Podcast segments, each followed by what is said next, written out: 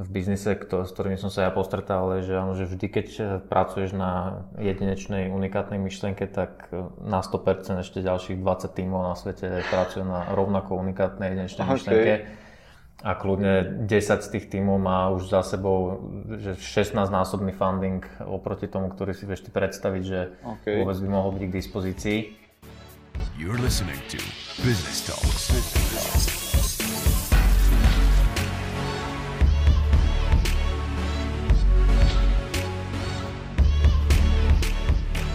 Ak si na začiatku dobre zvolíte biznis partnera, môže vás potiahnuť do sveta. Ale treba mať aj kus šťastia. Aspoň to tvrdí Andrej Gosel o jeho podnikaní. S parťakom vybudoval firmu Datamolino na svetovú s investíciou 10-násobne menšou, ako mala ich konkurencia. Koľko to presne bolo? A potrebovali ešte ďalšie kolo fundingu? Ako rozbiehali biznis v UK a ako sa robí sales v Londýne? Čo ho to naučilo ako sa pozerá na medzinárodnú expanziu dnes s odstupom času? Nám prezradil vášnivý basgitarista v rozhovore pre Business Talks. Andrej, vítaj v Business Talks, tu na v krásnom kampuse s výhľadom na Slavín. A aký máš zatiaľ deň? Dnes mám taký mm, jemne melancholický. Jemne melancholický. S ohľadom na počasie a no.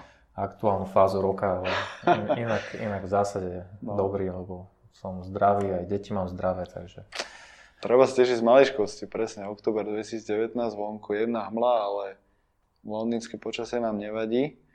No, ja by som sa chcel s tebou dneska baviť o tvojom biznise, jak ste začali, jak prebieha nejaká vyjednávacia fáza s investormi, aké je to náročné, stresujúce, čo sa potom deje, keď tie peniaze prídu na účet a potom aké sú ďalšie kroky, startupu alebo firmy, ktorá chce expandovať do zahraničia, či už je break-even, či potrebuje ďalšie roundy investičné a, a podobne. A potom zároveň nejaká sales e, stratégia, keďže je to niečo pre veľa ľudí niečo nové salesovať mimo Bratislavu alebo mimo Slovensko. Takže ak dovolíš, tak, e, tak začneme teda tým e, rokom nejakým 2014-15, keď sa Data Molino u vás formovalo, že vy spomína si ešte, jak to, jak to vtedy bolo? Niečo si ešte spomeniem, no tak tie prvotné formácie boli 2013 a 2014 sa už do toho naplno išlo. Tam sme teda aj získali tú prvú investíciu. Ja by som povedal, že za tých 6 rokov, odkedy sme sa s tým začali hrať, tak sme si zažili naozaj, že všetky po slovensky povedané ups and downs. a nejaké ponaučenie z toho určite je. Mm-hmm. Len zjednodušene Datamolino ako služba, ktorá zjednodušuje život účtovníkom tým, že eliminuje manuálny proces z ich každodenného života a automatizuje spracovanie účtovných dát, tak by sa objavovali priamo v softveri a nemusel sa človek hrať s dokladmi. Mm-hmm. Tak eh, v čase, keď sme sa na toto myšlienkou začali zaoberať, tak uh, samozrejme, že sme si mysleli, že budeme jedni z prvých alebo jedineční a Jasne. neviem, čo všetko prídeme a teda jedno z takých hlavných ponaučení je, že aspoň aj zo zdieľaných so všetkými ostatnými ľuďmi v biznise, kto, s ktorými som sa ja postretal, ale že, áno, že vždy, keď pracuješ na jedinečnej, unikátnej myšlienke, tak na 100% ešte ďalších 20 tímov na svete pracujú na rovnako unikátnej jedinečnej okay. myšlienke a kľudne 10 z tých tímov má už za sebou že 16-násobný funding oproti tomu, ktorý si vieš ty predstaviť, že okay. vôbec by mohol byť k dispozícii. Čo ešte neznamená, že si odsudený na neúspech, ale, ale zároveň to je iba taká, taký príjemný reality check, že okay. googliť a robiť si domácu úlohu, že čo všetko naozaj už na tom, na tom svete existuje podobného charakteru, je vždy prospešné. Mm-hmm.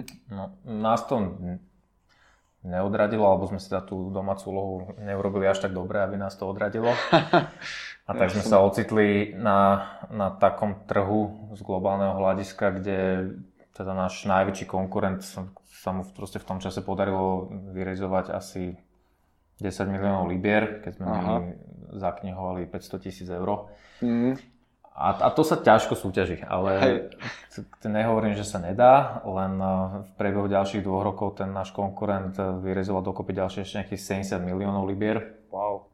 Takže to už bola potom úplne iná liga, aj samozrejme, že tam poprichádzali iní hráči a, a na jednej strane fajn, lebo sa validoval ten trh ako taký a teda to, čo sa nám v tom čase v 2013 zdalo, že ako zaujímavá myšlienka, tak sa z toho naozaj spravilo, spravila taká industry. Mm-hmm. Dnes sa to volá, že Automated Data Capture po anglicky, čiže automatizované spracovanie dát.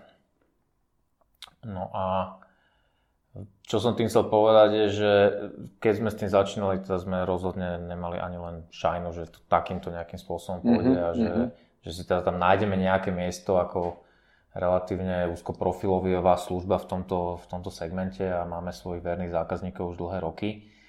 Ale ten úplne ten prvopočiatok, keď sme si to tak v hlavách robili a v tých Exceloch nejako počítali a plánovali a robili tie prvé verzie mm-hmm. prezentácií, no tak keď sa na ne dneska pozeráme, tak si hovoríme, že wow, že teda veľmi sa to nestretlo s realitou a museli sme sa veľmi otačať na to, aby sme sa, sa tej realite nejako vyrovnali. A hneď, ak ste to rozbiehali, tak uh, ste vedeli, že budete potrebovať investíciu, externé peniaze? Áno, pretože tam uh, na to, aby tá služba bola minimálne v tom čase, keď sme to my dávali dokopy, tak na to, aby tú službu sme mohli robiť v tom rozsahu, ako sme ju robiť chceli, tak sme potrebovali proste mať silný produkt. A vývoj mm-hmm. toho silného produktu si vyžadoval proste investície, ktoré nejaké sme do toho dali aj my, ako spoluzakladatelia, ľudia, ktorí za tým stoja. Aha. Ale zároveň sme vedeli, že v tom čase sa začali formovať nejaké prvé venture kapitálové fondy, také tie fondy aj na tomto trhu, ktoré začali byť k dispozícii, tak sme oslovili niektorých z nich, niektorí z nich prejavili záujem a relatívne rýchlo sme sa, relatívne rýchlo hovorím, sme sa dohodli s jedným z nich, keďže tam bola taká situácia, že oni ako keby súťažili o tie prvé mm-hmm. zaujímavé mm-hmm. Projekty, ktoré na tom trhu boli a podarilo sa nám vyhrať e, nejaký public vote na Startup Awards, čiže to nám tak pomohlo, čiže to sme zase v rámci negociácií troška využili v náš prospech, že sme vytvorili taký ten moment toho stresu, boli sme vo Vajre v akcelerátore, čiže bol tam zopár takých faktorov, ktoré mhm. akcelerovali mm-hmm. ten proces získavania investícií. Akože z dnešného hľadiska to hodnotím tak, že keď to porovnám s našimi konkurentami, tak sme proste získali, že šialene málo. Hej. Mm-hmm. Ale v tom, v tom čase sa nám zdalo, že to bolo super. No. Jasné. A čo sa potom teda deje? Že ty si mal presne predstavu, že potrebujeme narezovať takéto peniaze a na toto pôjdu, alebo si sa spoliehal keby aj na investora, že vám trošku poradí možno, že jak tie peniaze distribuovať? Úprimne, moja skúsenosť s investormi je taká, že dobrý investor si stráži riziko. Aha. Čiže on nehľadá, že kde minúť, on hľadá, kde investovať a kde sa mu majú peniaze vrátiť. Hej. Ako náhle má oproti sebe človeka, ktorý predstavuje riziko, no. alebo významné riziko, no, tak do takého projektu nejde. Okay. Čiže pokiaľ nemám odpoveď na otázku, že na čo chcem tie peniaze minúť a prečo, tak mám veľmi malú šancu, že uh-huh. mi niekto tie peniaze dá. Uh-huh. Asi sa môže stretnúť človek aj s takým niečím, ale teda hovorím v štandardných podmienkach eh, investor má na starosti investovanie a obmedzovanie rizika uh-huh. s ideou vysokej návratnosti. A áno, podnik má zase za úlohu pripraviť príbeh, na základe ktorého sa tá investícia dokáže, dokáže vrátiť. No a mm-hmm. pri takýchto projektoch, ako sme my v tom čase boli, my sme boli úplne na začiatku, sme mali nejaký základný prototyp, ale boli sme značne na papieri, hej, keď Aha, to že ešte okay. sme neboli sme nejakým spôsobom trhovo validovaní, boli tam, bol tam záujem niektorých subjektov, ale nemali sme v čase, keď sme tú prvotnú, tú, tú prvotnú investíciu zatvárali, sme, sme nemali žiadne, uh, použijem ten anglický výraz, tie monthly recurring revenue. Mm-hmm. Ešte sme len získavali tých klientov do všelijakých uh, trialov a získavali sme ich pre nejaké dema mm-hmm. a, a sme verifikovali, že ako vlastne na tom trhu môžeme fungovať. Takže z tohto pohľadu pre toho investora to určite riziko bolo. Ale čo mu oni uverili, bolo uverili tej myšlienke a uverili tej vízii, tak ako sme ju zanalizovali, ako sme im ju predstavili. Takže mm-hmm. taká bola tá, tá skúsenosť. Ako z, každým ďalším kolom alebo každou ďalšou iteráciou, keď už človek má ten trh nejako ohmataný, tak je to vždy oveľa ťažšie potom tú ďalšiu investíciu získať, pretože okay. tam už si konfrontovaný realitou. Hej. Ako keby mm-hmm. že tá prvá investícia je investícia do príbehu a do ľudí mm-hmm. a keď má človek za sebou nejakú skúsenosť a, a je dôveryhodný a prípadne má nejaké zaujímavé referencie z trhu, tak áno, ľudia sú tá najhodnotnejšia časť a veľa investorov sa pozrie na to, OK, dobre, tak tomuto človeku by som tie peniaze zveril. Mm-hmm. A potom už keď príde na lamanie chleba a, a neviem, po nejakom roku, dvoch sa mali overiť niektoré hypotézy, tak sa overili alebo sa neoverili. Ak sa neoverili, tak eh, čo z toho vzýšlo, čo z toho vyplýva aká je, aký je ďalší príbeh, aká je realita. Mm-hmm. A tam sa už naozaj, že drvia väčšina investorov proste pozera na to, že OK, tak dali ste ten príbeh alebo nedali, a keď ste ho nedali, ste ho nejako otočili, má to šancu na úspech, nemá to šancu na úspech, aké sú reálne čísla, aké sú dáta, čo nám viete o tom trhu povedať a mm-hmm. čo ste zatiaľ, do, do, aký úspech ste dokázali, mm-hmm. dokázali získať. Plus samozrejme porovnanie s, s trhovou realitou, ako sa majú konkurenti v danom čase, akí iní hráči do toho prišli, Hej. ako sa zmenil ten trh za nejaký rok, dva, mm-hmm. či to naozaj platí to, čo pred dvoma rokmi sme si mysleli, že tak bude, že sa to naozaj tak vyvíja, alebo sa to celé úplne otočilo a tak ďalej, takže tam je x faktorov. Jasné. A vy keď ste brali 500 tisíc, tak uh, oni aj vám povedali, že koľko percent chcú návratnosť do 3-5 rokov, alebo to, to je nejak ináč to funguje. Každý fond má nejakú svoju stratégiu. E, čo sa týka návratnosti investície fondových, tak e, úprimne toto závisí na investičnej stratégii daného fondu. Mm-hmm. A, a to sa myslím, že pokiaľ ja tomu aspoň troška rozumiem, tak e, nehodnotí sa to podľa jednej investície, ale podľa celého portfólia, preto oni proste investujú portfólio, pretože je možné, Hej. že z, ja neviem, z 20 investícií im 15 úplne, že zakape a z tých 5 by Hej. sa mal vrátiť celý fond aj s nejakým výnosom. A že či oni hľadajú výnos na úrovni desiatok percent alebo stoviek percent, tak to už mm-hmm. potom závisí aj troška od šťastia aj od toho, že akú investičnú stratégiu si ten fond zvolil. Ale čo sa týka že, že nejakých že nastavení, každé rokovanie individuálne, vychádza z toho, akú investičnú stratégiu má fond, ktorý chce investovať mm-hmm. a podľa toho si ten fond diktuje podmienky, ktoré má. A buď to sadne s tými predstavami zakladateľov, ktorí sú pripravení ten fond do toho pustiť, alebo to nesadne. Keď to nesadne, tak tie rozhovory veľmi rýchlo skončia a keď to sadne, aspoň tak nejak zhruba, no tak potom si ten fond musí ošetriť všetky rizika, ktoré si ošetriť potrebuje, pretože väčšina tých fondov manažuje peniaze niekoho iného, čiže to sú tie peniaze, čiže manažery fondu sa musia nejakým spôsobom chrániť a musia zabezpečiť, aby keď oni budú skladať účty jedného dňa u svojich investorov, aby im nepovedali, že drahý, ako ste s tým hospodarili, prečo ste tam eh, neaplikovali štandardné trhové princípy, mm-hmm, ktoré sa mm-hmm. na takýto typ investícií tam aplikujú, prečo ste ale tým takú výnimku alebo onakú výnimku, čiže musia mať na to oni takisto nejakú svoju kredibilnú story, ktorá, ktorá sedí. Mm-hmm. Takže... Okay. A teda keď eh, späť k vám, že vy ste teda dostali peniažky, uh, mali ste teda stratégiu, že čo s nimi idete robiť a kedy vám keby že v úvodzovkách došli, že išlo to, že vďaka týmto peniazom sa staneme break-even a budeme z vlastných peniazí vedieť fungovať, alebo vieme, že budeme potrebovať časom ďalšie. No tak to prvotná idea bola, že áno, že vďaka tej prvej časti investície sa dostaneme do takých vôd, aby sme hoci, že aby sme proste validovali tie naše hypotézy a, a na základe toho by sme mali byť pripravení získať nejaké ďalšie financovanie na podporu toho rastu. Mm-hmm. Samozrejme, ako úplne úprimne, tá naša prvotná hypotéza o tom, ako dokážeme niektoré veci zvalidovať na trhu Čiech a Slovenska sa proste vôbec nepotvrdila.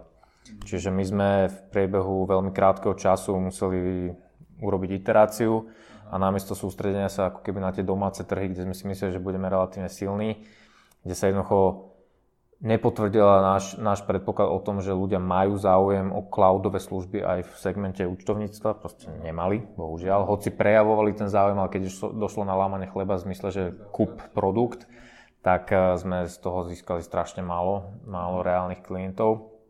Takže sme sa veľmi rýchlo sme tú stratégiu zmenili a povedali sme si, že tak musíme ísť normálne do sveta. Čo samozrejme, že keď má človek limitovaný budget, tak eh, ako keby nemá veľmi veľký priestor na, na robenie viacerých iterácií, čiže my sme už potom s obmedzeným budgetom vyskúšali ten svet. tam sa nám to našťastie podarilo v nejakej miere uchytiť, len no, keby som to mal robiť znova, no tak by som sa teda vôbec na ten lokálny trh nesústredil, ale ešte úplne od začiatku by som sa sústredil na ten zahraničný a vytvoril by som si tam trošku lepšiu pozíciu. Už to nezmením, samozrejme tie, ten moment toho učenia sa bol taký, aký bol a ako, vždycky spätne sa to ľahko hodnotí. No. V, v danom čase aj keď sme to predstavovali rôznym investorom, tak áno, viac, viacerí nám povedali, že dáva zmysel. Keď ten plán tak, ako sme ho postavili, dáva zmysel, len vždy realita je iná. A zase čo, je, čo nám slúži k úcti, je, že sme to teda nezabalili a že sme si nepovedali, že fú, nevyšiel plán, tak teraz nič. Mhm. Ale sme relatívne rýchlo ten, ten plán ziterovali a, a veci, ktoré sme mali pripravené na neskôr, tak sme jednoducho zaakcelerovali a, a ten, ten vstup na... Začali sme teda v Anglicku, Mm-hmm. Tak sme jednoducho to robili z nejaké analýzy, že Anglicko je proste vyspelejšie, menej konzervatívne, ekonomika už je zvyknutá na cloud. U nás to bolo skôr o tom, že my sme urobili integráciu s jedným cloudovým účtovným softverom, ten sa volá Zero a mm-hmm. Zero sa stal našim dominantným kanálom na najbližšie roky. V tom mhm. čase sme netušili, že ako silný partner to bude, ale on bol to najsilnejší partner a Zero bolo, že čisto cloudová platforma. Oni jednoducho nemali alternatívu.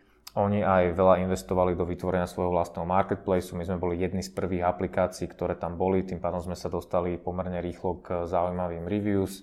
Uh, reviews generovali ďalšiu návštevnosť a tak ďalej. Čiže vďaka tomu sme sa, na tom, sme sa tam uchytili. A prečo Anglicko bolo, že e, bola to jedna z krajín, kde samotné Zero, ktoré pôvodne z Nového Zélandu, asi dva roky predtým, ako sme tam my prišli, tak začali oni investovať do toho trhu, čiže oni ho vytvárali. Mm-hmm. Čiže my sme sa mohli podielať na vytváranie, to sme samozrejme až, až časom sme sa dozvedali všetky tieto detaily. Mm-hmm. Na začiatku to bolo skôr také, že OK, mali sme tam viacerých hráčov, oslovili sme týchto zero, oni reagovali najpromptnejšie, boli najflexibilnejší z hľadiska mm-hmm. zase API dokumentácie, do ktorej sme sa potrebovali sa na ich API napojiť. Uh, mali to najlepšie usporiadané, čiže dalo sa to relatívne flexibilne urobiť a tým, že sme potrebovali rýchlo urobiť nejakú akciu, tak s nimi sa to podarilo opäť náhoda. V nejakej miere áno. Ako vraví známy e, Jack Nicklaus, e, golfista, čím viac trénujem, tým viac mám šťastia, alebo ako sa to vraví, takže okay. áno, troška tej náhody asi súvisí aj s tým, že sme jednoducho nejakú prípravu urobili, nebolo to čisto iba o náhode, ale áno, na konci dňa tam nejaké šťastie určite zohrávalo rolu. Uh-huh. Čiže režie sa hlavne teda product development, čiže asi IT team a potom sales. Zase nejakí ľudia, ktorí, alebo boss to tí, ktorí riešia ten marketing na začiatku, oslovanie. Na začiatku sme to boli my, tento, ako to jadro tých spoluzakladateľov. Ono aj v tom čase mi Maťo Boťanek, taký náš dobrý kamarát, poradil jednu vec, že teda z toho, čo on študoval, aj, aj zisťoval, takže ako keby prvých 500 klientov by mal uzavrieť jeden zo spoluzakladateľov, aby fakt pochopil. No, tak v tom našom segmente to bolo také, ako my sme nemali nejaké že mega veľké, veľké zákazky, ale že aby naozaj človek pochopil, že o čom tá firma je, tak akože, mm-hmm. že treba si to proste odžiť a odmakať. Hej. Čiže všetky konferencie, ako naozaj až do miery, že návštevy one-on-one, keď sme v tom Anglicku boli, ja som ten prvý rok, to bol 2000, keď sme to anglicky, to bol december 2014, čiže rok 2015 ja som v zásade strávil asi polovicu toho roka v Anglicku a mm. vo Veľkej Británii všeobecne a naozaj, že intenzívne mm-hmm. snahou o získavanie zákazníkov, takže mm-hmm. to sa potom aj tak prejavilo, takže sa nám to podarilo. A naplnili sa slova, že prvých 500 si oseloval ty? Našťastie som neusel prvých 500, akože u nás to našťastie išlo tak, že eh, vďaka tej stratégii e, umiestnenia na tom marketplace Zero a získavania referencií, tak sa nám darilo už potom získavať klientov nie iba priamým oslovením, alebo že tým, že sme ich museli postretávať na nejakých konferenciách, ale, ale aj vďaka tej pozícii a vďaka tomu, že akým spôsobom sme boli vnímaní v rámci celého, celého toho ekosystému. Mm-hmm. Čiže nebolo to prvých 500, ale áno, určite v rámci nejakých prvých 100-150, tak tam sme mm-hmm. určite aktívne s nimi pracovali. Čo a potom Zero keby fungoval ako váš mm, sales kanál v podstate, Dá sa to tak že oni predávali vaše služby za vás. Nepredávali ju za nás, ehm, ale umožnili nám veľmi silne komunikovať s našou cieľovou mm-hmm. zákazníckou skupinou. Mm-hmm. Čiže tým, že aj oni boli zameraní, zameraní na účtovné firmy, oni predávali svoj produkt účtovným firmám, my sme boli jeden z prídavných softov, ktoré zase tým ich klientom mhm. zjednodušoval život, takže Zero vytvorilo len najlepšie podmienky na to, aby sme my mohli mať čo najjednoduchšiu formu predaja. Ale oni nás aktívne nepredávali. Uh-huh, uh-huh. OK. A v úvode si spomínal, že teda viacero stykov s investormi si mal, tak v rámci ešte data Molina sa dialo niečo ďalej? No potom my sme samozrejme, že riešili aj akože následné financovanie. Našťastie sme sa vždy dohodli potom s existujúcim investorom, ktorý teda dal tú prvú časť investície. A ako ono, uh, ľahko sa tie veci riešia, keď idú aspoň to je, to je taká skúsenosť, že keď, keď veci idú super alebo nad plán, tak sa ľahko ako baví s ďalšími a pri, prizývajú sa ľudia ku stolu, len takých príbehov je strašne málo. Ako tá realita dňa je, že veľa tých biznisov jednoducho nedá ten plán, hej, alebo dá ho troška inak, že tie okolnosti sa tam zmenia a potom tie vyjednávania ako keby s každým ďalším sú už komplikované. Čiže našťastie my sme v tomto smere sa nám podarilo e, s existujúcim investorom a takisto aj my interne sme samozrejme do toho museli nejakú ďalšiu participáciu dať tak sme si to vždy dokázali vyjednať tak, že, že tá firma jednoducho išla ďalej a že, že tomu príbehu sme ďalej verili a že sme ho ďalej podporo, podporovali. Takže ako dnes tá firma je už sebestačná a, a je to OK. Nie je to žiaden unicorn, ale ako samozrejme, že ja som tak či tak hrdý na tú, na tú spoločnosť aj na to, že ako sme to dali v kontexte toho, že to je firma, ktorá naozaj že predáva globálne, presadila sa na náročných trhoch proti konkurencii, ktorá mala že násobne väčšie zdroje a, a, a bola, boli to domáce firmy. A napriek tomu sme si proste tých zákazníkov našli a našli sme si zákazníkov, ktorí sú fakt že zaujímaví a, a tá firma naďalej rastie. Čiže z tohto pohľadu skvelá skúsenosť. E, pevne verím, že aj z hľadiska nejakej návratnosti do budúcnosti, keď sa o ten produkt sa ďalej staráme, vyvíjame ho, sú tam nejaké úpravy, ktoré vďaka tomu, že ten trh oveľa lepšie poznáme, tak dokážeme ich lepšie urobiť. Mm-hmm. Máme aktívne vzťahy s niektorými kľúčovými klientami, takže z tohto pohľadu hodnotím skôr, že sme sa dostali do fázy, že áno, už to je zdravá firma, ktorá môže pracovať s nejakým zákazníckým segmentom a môžeme, môžeme ďalšie inovácie pripravovať tak, aby sme proste mohli na tom trhu byť úspešní. Mm-hmm. Takže to je, to je vec, na ktorú som určite hrdý a pevne verím, že z dlhodobého hľadiska sa to potom aj ľuďom, ktorí do toho zainvestovali, nejako vráti. Mm-hmm. No, z tohto vyplýva hneď ďalších 5-6 otázok a práve preto sme sa chceli s tebou baviť Business Talks lebo presne vnímame teba, tvoju osobu a firmu, že, že to není len niečo, čo čítame v magazínoch, že má to obrovskú valuáciu a jasne, že Uber, WeWork a takéto firmy sú proste celosvetové projekty, ale vždy je tam otázka toho, že dokedy pália peniaze a kedy tam začne byť to revenue také, aby tá firma bola sebestačná. A teda chápem, že vám to už podarilo a ty si dokonca aj v nejakom rozhovore hovoril, že spend the seed money as wisely as you can. There is no second chance to spend the cash. Takže, takže ty si robíš všetko preto, aby ste hneď od začiatku len nemínali, ale aby fakt ten balance sheet sedel a čo najrychlejšie ste boli sustainable, sebestační? No tak mali sme, mali sme tú stratégiu postavenú na tom, že nie je to, že make it or break it. A ja zase aj rozumiem niektorým tým plánom, ktoré sú také, že áno, e, máme nejakú stratégiu, máme na to nejaký budget a buď to fakt dáme a bude to, že gigantické, obrovské, mm-hmm. alebo s tým končíme. Ja tým, že som do toho mal vložené aj vlastné zdroje, tak on človek troška inak sa na to pozerá. Mne mm-hmm. proste na tom záležalo aj trochu viacej. Je možné, že vďaka tomu som bol troška viacej konzervatívny a možno, že to nie je úplne zdravé, hej, z hľadiska nejakého rýchlo rastúceho biznis modelu. Sú rôzne pohľady na veci a ja teraz nechcem hodnotiť ani jeden, ani druhý. Ako ja úplne chápem, že v niektorých situáciách môže presne tento, že agresívny, fakt spálme všetky peniaze, čo sa dajú a buď to dáme, alebo to do roka zavreme. Mm-hmm. OK, môže fungovať.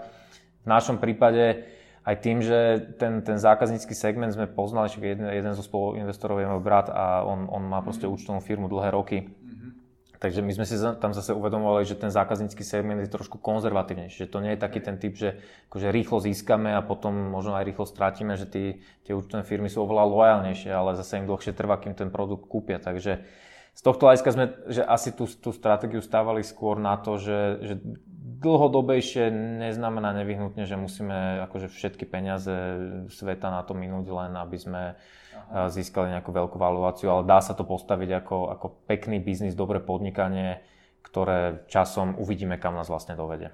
Mhm, OK. A ešte ma mega zaujal ten uh, rok necelý v Anglicku, ty si aj hovoríš, že si otec, takže to bolo asi také čo mega turbulentné obdobie, že si hovoril žene, že vieš čo, že idem to skúsiť predať do Anglicka a budem tam nejak striedavo žiť a čo Airbnb alebo u nejakého kamoša na, na gauči, alebo no. jak, jak prebieha takýto hasl? No to, to len vtipné, lebo v tom čase to, že môj prvý syn mal akurát 3 roky, teda respektíve on, on sa narodil v maji, čiže do, do toho maja dovršoval tretí rok a manželka bola akurát tehotná s druhým. Mm-hmm. Takže taká, jak sa že ideálne obdobie na to, aby som nebol doma. Čo mi, čo mi sem tam je ešte dneska tak vyhadzované jemne na oči s úsmevom na tvári, že, že ako som ja bol ten naozaj manžel, ktorý podporoval. Mm-hmm v ťažkých chvíľach eh, domácnosť. Na to nemám úplne, že, že ideálnu odpoveď. Eh, my sme vnímali, že je tam príležitosť, ja som sa ju snažil doma odkomunikovať, tá podpora mi bola odkomunikovaná späť, že áno, chod do toho. Ale v jednom momente aj sme zvážovali, že sa tam presunúť a tam mi bola vystavená doma stopka, že teda do žiadneho upršaného Londýna eh, manželka nepôjde takže to som pochopil. Tým pádom to bolo veľa o pendlovaní. A či to bolo Airbnb, ja už ani úprimne presne ani neviem, že kde sme všade prespávali. našťastie my sme tam v rámci tej Vajra komunity poznali aj nejaké firmy, čiže mhm. ne, neboli sme tam úplne strátení a vždy sme sa mali kam vrátiť. Mm-hmm. Tá Vajra nám aj tam v tom čase poskytla kancelárske priestory, čiže mali sme tam nejakú mm-hmm.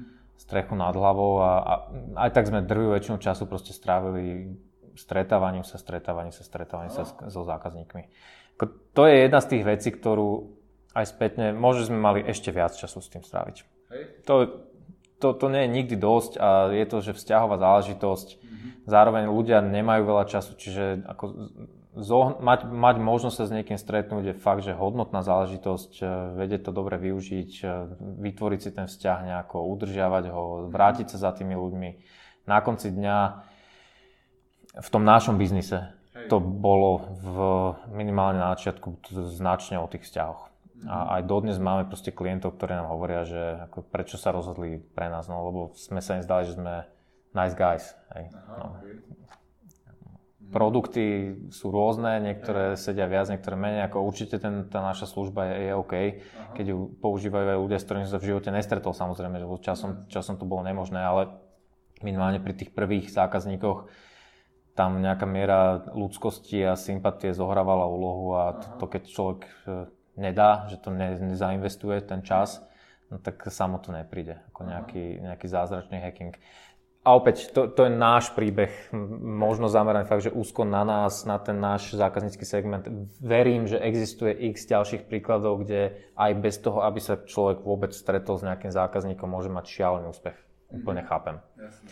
Len tiež závisí, že aký produkt, pre aký zákaznícky segment, čo vlastne hľadám, čo chcem, čo ponúkam. Mm-hmm. Tá naša story má, je, je takáto. No.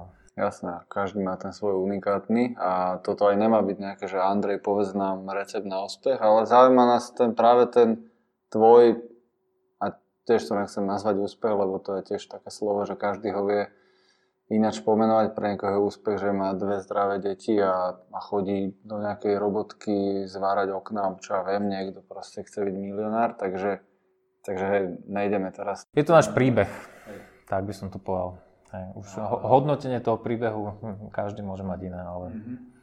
OK, a tak dobre, tak ostaneme teraz uh, v Anglicku a salese a vy ste teda, a koľko máte trhov aktuálne? No, my sme všade tam, kde sú tí naši veľkí partnery. Hej. A teraz naši veľkí partnery sú dvaja hlavní. Jedno je táto spoločnosť Zero a druhý sa volajú QuickBooks.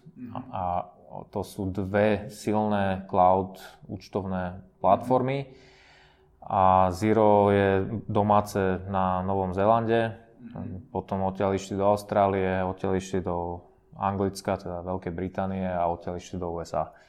Tým, že my sme na tom ich globálnom marketplace, tak sme všade tam, kde aj oni. Aktívne sa venujeme Anglicku, Austrálii, Novému Zélandu a Singapuru. To sú, to sú trhy, kde aj jednak sme aktívne chodili, sme tam trávili nejaký čas, máme tam nejakých partnerov, poznáme tam zase aj tých ľudí z Ozira alebo z Quickbooksu, čiže aktívne sa tým trom venujeme. Čo sa týka USA, tak tam sme to vyhodnotili, že to by si vyžadovalo akože úplne iný budget na to, aby sa človek tomu vedel aktívne venovať. Máme odtiaľ nejakých zákazníkov, ale to je skôr také, že čo prišli na ten marketplace a z nejakého dôvodu im vyhovovala tá naša služba alebo sme ponúkali niečo unikátne, čo im sa delo, ale aktívne sa USA nevenujeme. Mm-hmm, jasne. No a teda keď sme pri tých svojich skúsenostiach, že, že nám, e, ľuďom, čo hlavne sa snažíme podnikať, že v Bratislave alebo na Slovensku alebo v Česku a nedaj Bože nejaké Maďarsko alebo Nemecko, tak jak, jak funguje to, to, oslovanie a stretávanie sa v Londýne, kde proste nikto nemá čas a je tam chaotická to, to celé presúvanie z jedného konca na druhý, že že ak to funguje? LinkedInuješ, telefonuješ, alebo proste len nabehneš do ofisu, že čaute, ja som Andrej, toto si musíte vypočuť? No, e, presne z toho dôvodu, ako si povedal, že ľudia tam majú málo času a ten čas je veľmi vzácný a jednoducho aj vôbec precestovať v rámci distrikt alebo zóna 1 v Londýne z jedného konca na druhý ti môže kľudne trvať hodinu a pol a to si každý dvakrát rozmyslí, že či nejak, nejak pôjde tak e, moje vysvetlenie, že ako tam funguje biznis je, že sú tam jednoducho trhy. Aha. A teraz trhy v zmysle, že konferencie a mm-hmm. tieto všelijaké trade shows. Mm-hmm. Samotný Londýn má ten Excel Center, kde to je ja neviem, možno, že kapacitne 16 takých incheb, ako máme my v Bratislave pod jednou strechou, kde každý deň prebieha asi, ja neviem, 12 rôznych veľtrhov. A jednoducho ľudia tam chodia a ľudia tam chodia s úmyslom stretnúť obchodné príležitosti, spoznať trh, niečo sa naučiť, ale veľa z nich je aj pripravených proste si odtiaľ niečo kúpiť. Čiže a toto je opäť to je vec, ktorú som sa tam naučil, pretože u nás, na, našinci to tak nejak všetko tak skepticky, akože veľtrhy, ja neviem čo, ako všetci to tak nejak že ježiš, tam ani nejdem, vyhodené peniaze. A reálne jediný dôvod, prečo my sme v Anglicku uspeli, bola a toto prezradím, to z časti náhoda, z časti možno nejaká prozreteľnosť. My sme, Zero v tom čase, keď sme tam prichádzali, e, organizoval druhý ročník svojej každoročnej konferencie, sa volá, že ZeroCon. Mm-hmm. A my tým, že sme sa integrovali s nimi v decembri a oni mali tú konferenciu na začiatku februára, tak nás oni úplne na poslednú chvíľu oslovili, že či by sme teda nechceli tam prísť na tú konferu, ale že už nemajú, že, že majú iba také že možnosti, že sponzoringu, hej, sponzoring znamená, že tam môžeš otvoriť stánok a môžeš komunikovať svoj, svoj produkt. No a už mali vybukované skoro všetky tie, že top, a potom tam mali nejaké drobné, ale povedali, že, že vytvorili že špeciálne, že novú kategóriu, že platinum sponzor, kebyže najväčší sponzor tej konferencie. Mm-hmm. A my sme si tak že tak pozreli sme si na ten náš budget. Myslíš, že vás chceli absolvnúť? Ja, ja, ja, neviem, čo oni presne chceli, ale minimálne nám zo slušnosti povedali, oni si môže myslieť, že zoberieme nejaký malý balíček, ale že však spomínam, že majú tam aj niečo takéto. No a my sme sa tak nejak, sem si sadli že počujete, že, že keď už do toho ideme a máme teraz akože fakt, že v rámci tej iterácie, aj sme ten budget už mali relatívne malý, ale sme si povedali, že dobre, že hoba alebo trop. Mm-hmm sme zariskovali a stali sme sa, že sme sa rozhodli ísť a stať sa platinovým partnerom tej konferencie. Čiže zrazu Datamolino, ktoré tam bolo, že mesiac v, v tom ich marketplace, bolo na všetkých banneroch, keď človek prichádzal na tú konferenciu. Aha. A to spätne hodnotíme asi akože najlepšie rozhodnutie, čo sme v živote urobili. Okay. A, opäť, časť šťastie a časť to, že my sme ako keby dali signál tým ľuďom, že my toto myslíme vážne, že my sme proste neprišli sem len zjesť chlebičky a nejakým spôsobom tu troška trochariť, ale že sme, že proste investujeme do toho vášho ekosystému. No a vďaka tomu sme, sme získali veľa odporúčaní aj od samotných tých ľudí zo Zero, Aha. čiže nás, nás zobrali trošku vážnejšie a aj tí ľudia, čo došli na tú konferenciu, že čo, čo to, to, to je za firma, však tu je všade branding tej firmy, čiže to nám pomohlo začať otvárať tie dvere trošku vážnejšie. Mhm. A a teraz opäť ne, neodporúčal by som možno každému, že teraz celý marketingový budget na celý, celý jeden rok investovať do jedného eventu. Mm-hmm. Každá situácia je špecifická, ale z toho nášho, nášho hľadiska, keď sa na to spätne pozerám, tak áno, toto bol ten krok, cez ktorý sme dali tomu miestnemu trhu vedieť, že sme tu. Mm-hmm. Berte nás vážne. Mm-hmm a tým pádom každý ďalší kontakt s niekým, kto na tej konferencii bol, od koho sme nejakú vizitku získali, bol stavaný už na nejakom vzťahu, ktorý sa začal budovať tam. Mm-hmm. Okay. Takže to, aj firmy, ktoré zvažujú, že nejaké zahraničné a, a robia v segmente business to business, mm-hmm. tak e, veľmi odporúčam proste jednoducho chodiť na takéto podujatia, starostlivo si vybrať, že na ktoré. Nie, nie každé má asi zmysel, ale naozaj, že keď človek trafí ten svoj správny segment, tak tam sa reálne biznis proste robí. Okay. To, čo u nás je zriedkavé, tak tam je to úplne že bežný štandard. Mm-hmm. Hej, lebo často, aj keď sa bavíme s ľuďmi v campuse alebo v tom celom tomto ekosystéme coworkingov a startupov, tak presne, že keď je nejaká konferencia na Chodku alebo v Inchebe alebo v Prahe, tak si hovorí, že fú, že tak mám dať 500 eur za lístok a teraz čo, čo tam mám, tak prídem, presne sa nájsť, po, pozrieť si dva panely a aj tak každý sa bojí niečo povedať, lebo mi ukradnú nápad, takže ani tam nejdem. No.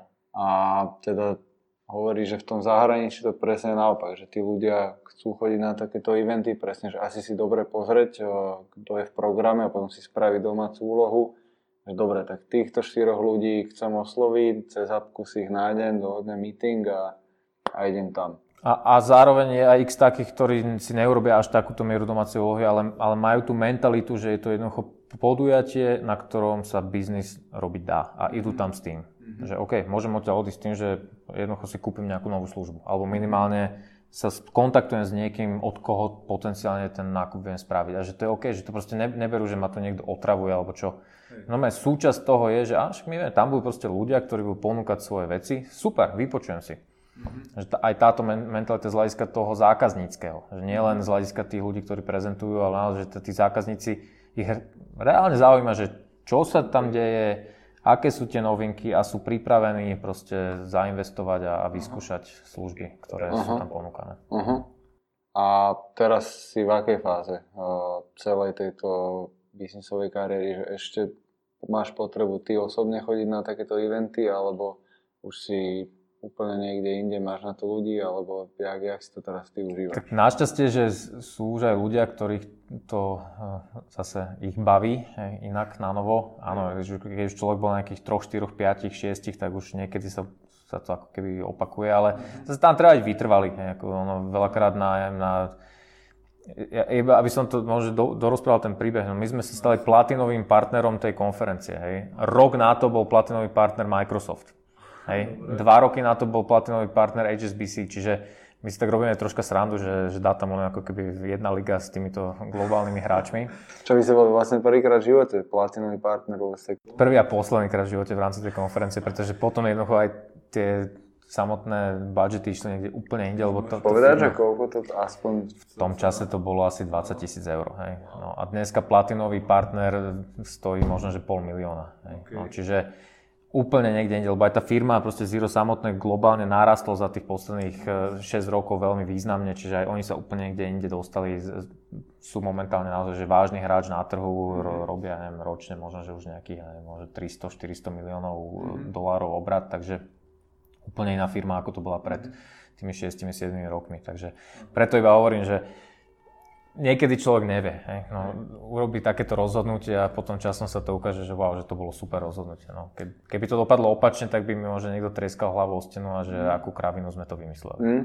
Lebo presne častá otázka, že prídeš na nejaký event a vidíš tam, že mediálny partner, platinový a hovorí si, že banerová slepota, že kto to reálne číta alebo pozerá si aj fakt tie firmy a potom ide k tomu stánku a hlavne keď to je úplný no-name, že keď tam Microsoft, tak ani nejdeš v stánku, lebo vieš, čo to je, ale že u vás si povie, že wow, že čo tu títo robia, že čo to je, neviem to ani vysvetliť. To z časti zabralo, to, ten, to, to, ten moment tej zvedavosti, že to, to čo je, hej, no. tak aspoň troška. Takže, takže to bolo OK. No. Super, takže No vieš, no dneska ja na, tie, ja na tie eventy chodím a mňa to hlavne zaujíma už teraz z hľadiska tej samotnej industrie, že čo sa tam teraz deje, akým spôsobom sa tie veci menia, takisto konkurenti, ako sa vyvíjajú, čo robia inak, čo robíme, čo môžeme my aj do budúcnosti. Človek sa proste veľa vecí učí.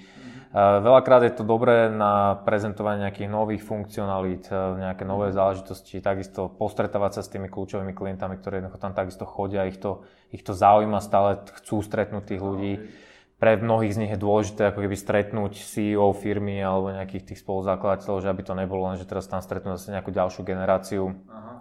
niekoho. Čiže na tej, na tej medziludskej úrovni to stále dáva zmysel a, a z hľadiska takého všeobecného, že poznanie, že čo, čo sa vlastne deje na trhu, tak, tak ja tam určite stále chodievam na tieto, na tieto trade shows. Mm-hmm. A tá go-to-market stratégia otvárania nových trhov, teda stále v tomto B2B a vo vašom segmente je cez tie trade shows? U nás určite áno. Aha. Trade shows a potom tie partnerstva s, presne s takými, nazvem to kanálmi, e, ako je to Zero. Proste niekto, kto má dostatočný budget na to, aby jednoducho vytváral to trhové prostredie, tak mm-hmm. proste byť s nimi a, a byť tam, kde sú aj oni mm-hmm. a vďaka tomu sa človek vždy dostane k nejakým novým zákazníkom. Takže to aspoň u nás takto zafungovalo. Tie silné partnerstva, lebo úplne úprimne je strašne málo firiem, ktoré by odtiaľ to mohli získať tak obrovské financovanie, aby si vytvárali vlastný trh. Mm-hmm. Čiže budovanie partnerstiev je alfa omega a ako, ak to môže človek urobiť cez budovanie nejakých naozaj legitimných partnerstiev, vďaka tomu, že sú jednoducho hráči, ktorí vytvárajú tie, tie marketplacy, no tak to je o to lepšie. Hej. A akože Zero, píše sa to Xero, Xero. keby ste chceli niekto googliť, je to zaujímavé, ak to čítajú.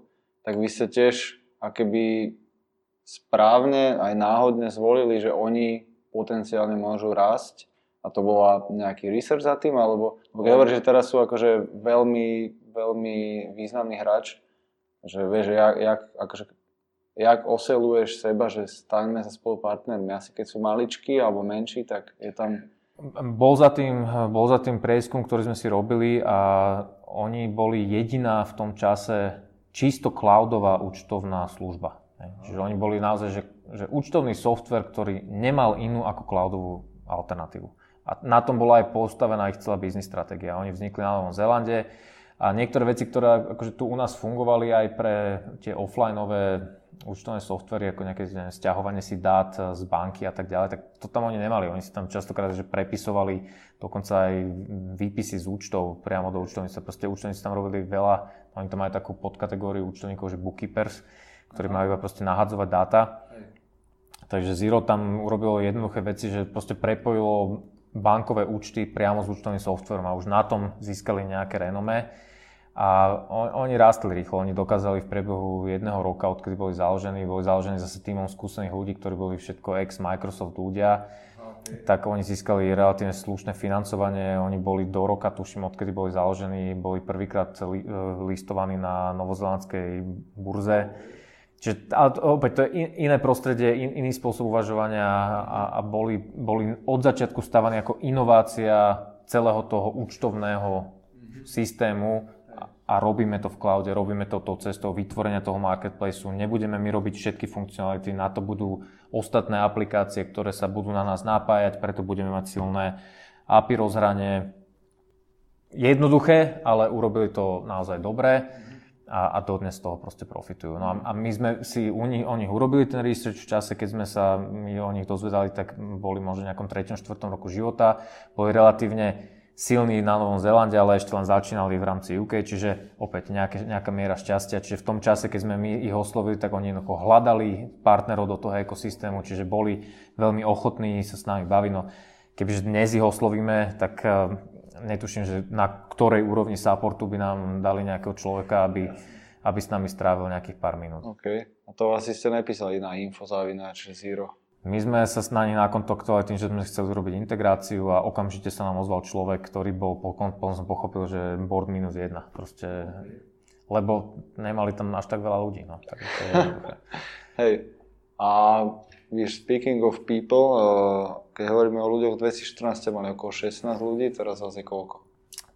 Plus, minus okolo tej 20 Ako my sme zase ne, nešli na nejaké, nejaké šialené čísla a máme niektorých ľudí, s ktorými spolupracujeme, takže nazvem to, že externe, ale sú to že veľmi blízki priatelia už za, za ten čas.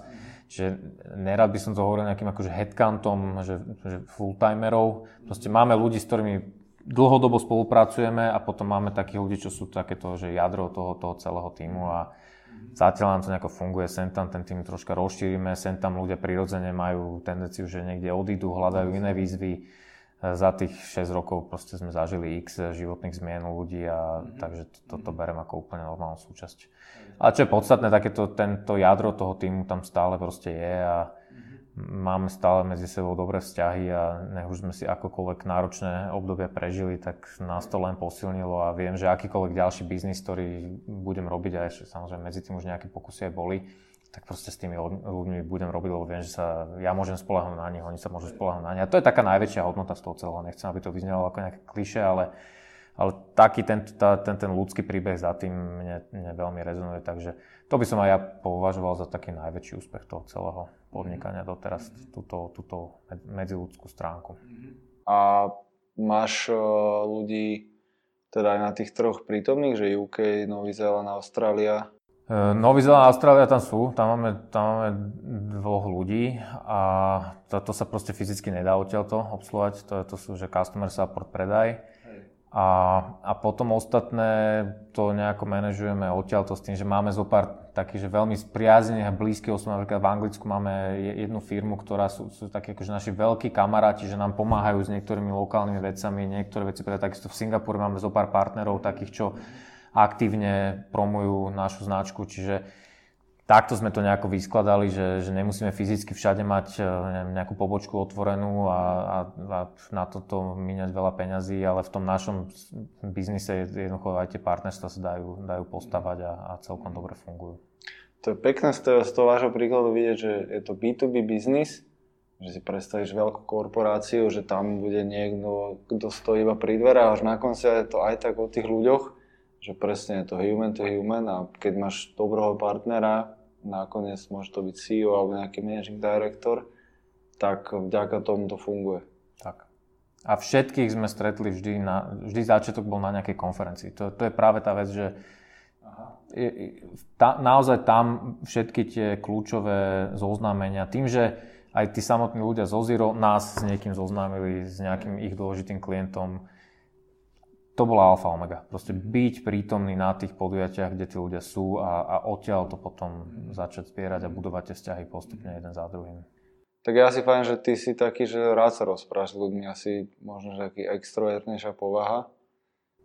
Moja manželka povedala niečo iné, ale... A, a, určite je mi to príjemné a rozhodne tam nemám problém s tým, zároveň pokiaľ tomu produktu verím, tak rád o ňom komunikujem. Tam ale aj tiež jedna z vecí, čo som sa relatívne rýchlo naučil, že na týchto podujatiach fakt, že veľakrát sa oplatí viacej počúvať ako rozprávať. Okay. Že už aj keď má človek pocit, že ide niečo predávať, tak akože viac človek predá, keď počúva, mm-hmm. než keď uh, mele tú svoju story. Mm-hmm. Takže to je, to je potom, čo sa týka predať. To, to, pre, predaj je, že samostatné umenie, ktoré keď to človek fakt, že dobre vie, tak je to super, ale, ale rozhodne to teda spätne, keď sa na to pozriem, tak je to niečo úplne iné, než čo som si pôvodne myslel. Hej. Že nie, nie je to tlačenie informácií do hlavy a presvedčenie, že toto si zober, lebo je to najlepšia vec od čas krajeného, krajeného chleba, ale je to naozaj pochopení, čo, čo vlastne ten človek potrebuje a či mu ja teda viem poradiť. A veľakrát sa mi stalo, že som ja aj poradil niekomu to za mnou došiel, som mu poradil na konci dňa aj konkurenčné riešenie, lebo som vedel, že to konkurenčné riešenie má niečo, čo my nemáme a v najbližšej dobe sme ani nechceli čo sa mi stalo párkrát bolo, že ten človek potom povedal, že že si mi fakt dobre poradil, ale ja mám niekoho, komu to vaše fakt dobre sedí, lebo teraz už presne chápem, že čo vy robíte, aký je rozdiel a ja ti urobím normálne, že ti urobím intro na nejakého ďalšieho človeka, získal som tak zákazníka, ktorý je dodnes s nami. Wow. Uh-huh. A ty si sám prešiel nejakým celosadským tréningom, alebo? Prešiel za ten čas som prešiel so pár tréningami a my sme našťastie si aj našli úplne na začiatku, keď sme do Anglicka išli, tak sme si našli partnerov, ktorí nám pomohli, že ako vlastne lokálne predávať. To bola konkrétne firma, ktorá tam aktívne pôsobila. Takže opäť to by som tiež e, poradil, človek má jednu šancu na úspech. My tu robíme veci nejako, máme v hlavách všelijaké naše vnútorné obmedzenia, že čo tu funguje a nefunguje. Tam to funguje proste inak takisto ten jazyk je, je iný, inak to naformuluje, hoci ako moja angličtina je, je dobrá, ale sú isté frázy, ktoré jednoducho, ja som cudzinec, Hej. oni to hovoria inak.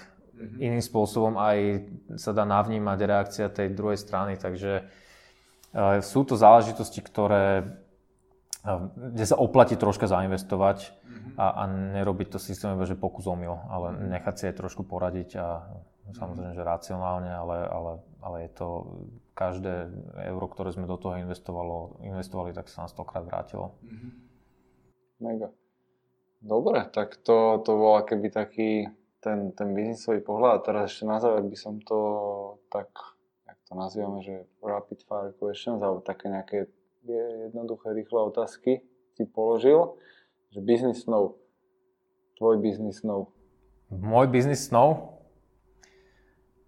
Momentálne mám v hlave jeden veľký biznis snov a, a, týka sa, a týka sa oblasti ľudskej psychológie a teda ľudskej psychiky a už na ňom troška pracujeme, takže čo skoro sa dozviete viacej. Toto je neuveriteľná náhoda, lebo dneska je 30. oktober a včera 29. oktober sme v Business Talks nahrávali s Luizou Bubanovou, ktorej som dal túto istú otázku a povedal mi na 90% rovnakú odpoveď. Luisa, pozdravujem ťa, neboli sme zosynchronizovaní. Ale áno, to, to, to, toto je vec, ktorá ma fascinuje aj tá zohľad na to, že mám malé deti a sledujem akože ich rozvoj a je to podľa mňa do budúcnosti veľmi veľká téma, veľká výzva. Takže tam a ono to nemusí byť technologické, hej. On to, mm-hmm. pre, pre mňa tiež jedna z takých, z takých vecí, z ktorých som, kam som dozrel, je, že ako technológia je jeden z nástrojov, mm-hmm. rozhodne to nie je, že konečný cieľ. Mm-hmm. A, a biznis môže krásne fungovať e, bez technológie a zároveň technológia môže nádherne biznisu pomôcť. Aha. Ale okay. dôležitá je tá, že čo, čo vlastne je tá služba za tým, že čo, čo je tá pridaná hodnota, čo, čo ponúkam a tá môže fungovať v malom a môže fungovať vo veľkom. Mm-hmm netreba sa zblázniť, pokiaľ od začiatku to nie je hneď veľké a gigantické a bombastické. Mm-hmm. Jasné. A nejaká taká biznis uh, mantra alebo rada, alebo čo rád, keď teraz by si začal nový projekt, tak si na to dávaš mega pozor? Veľmi rýchlo pochop, či máš zákazníka. Aha. Nie len, že či máš e, človeka, ktorému sa páči, čo hovoríš. Mm-hmm. Veľký rozdiel medzi týmito dvomi. Mm-hmm. Jeden je fanúšik, ktorý bude tlieskať, Hej. ale nekúpi si lístok na zápas. Okay. A ten druhý je ten, pre ktorého má naozaj že zmysel ísť na ten štadión. Takže to je veľký rozdiel. To sa dá veľ, relatívne rýchlo odseparovať, len tí, začiatoční, tie začiatočnícke náčenia veľakrát ľuďom tak nejak bránia.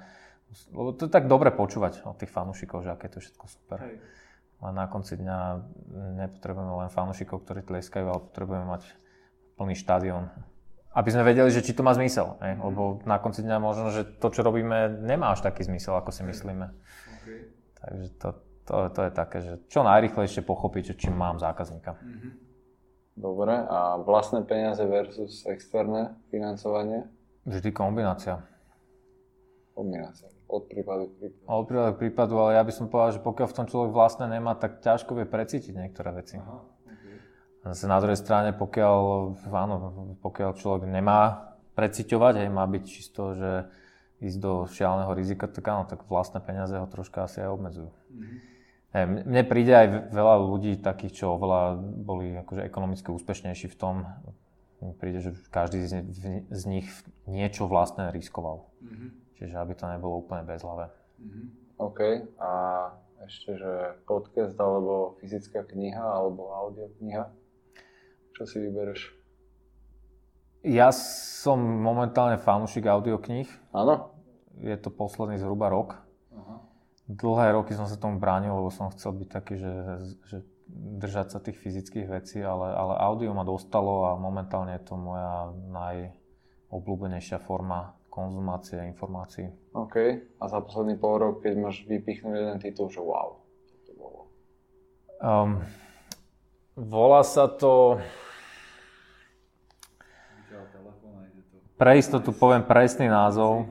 Pre istotu poviem presný názov, aby som, aby som nezavadzal. Je to kniha, ktorú by som fakt, že každému odporúčil v rámci biznisu a odporúčil mi ju môj spoločník Janko Korecký, od ktorého samozrejme, že mám všetky dobré typy a volá sa to, že Never Split the Difference. Aha. Autorom je Chris Voss, V-O-S-S. A je to kniha venujúca sa negociačným, tak, ta, negociačným taktikám, čo je silná psychológia. Mhm. napísali type, ktorý dlhé roky riešil tzv. tiež hostage negotiations, mm. čiže veľmi, veľmi také krízové komunikácie mm. v ťažkých podmienkach a silne odporúčam. Never split the difference. Do, biznisa, do biznisu veľa užitočných rád. Výborne. No, Andrej, díky moc za tvoju necelú hodinku, za hlavne za tie myšlienky, čo si priniesol a keby niekto chcel, tak uh, môže ti napísať prípadne nejakú radu, správu. Jasné, milé rád. Neviem, že či mám teraz nadiktovať, že kam. To alebo... šupneme do nejakých poznámok, ale bude to asi e-mail alebo niečo podobné. Takže kľudne sa ozvite Andrejovi, ak vás trápi čokoľvek v tomto, čo sme sa bavili a želám ti pekný deň, díky ma za čas. Ja ďakujem, všetkých pozdravujem a držím palce.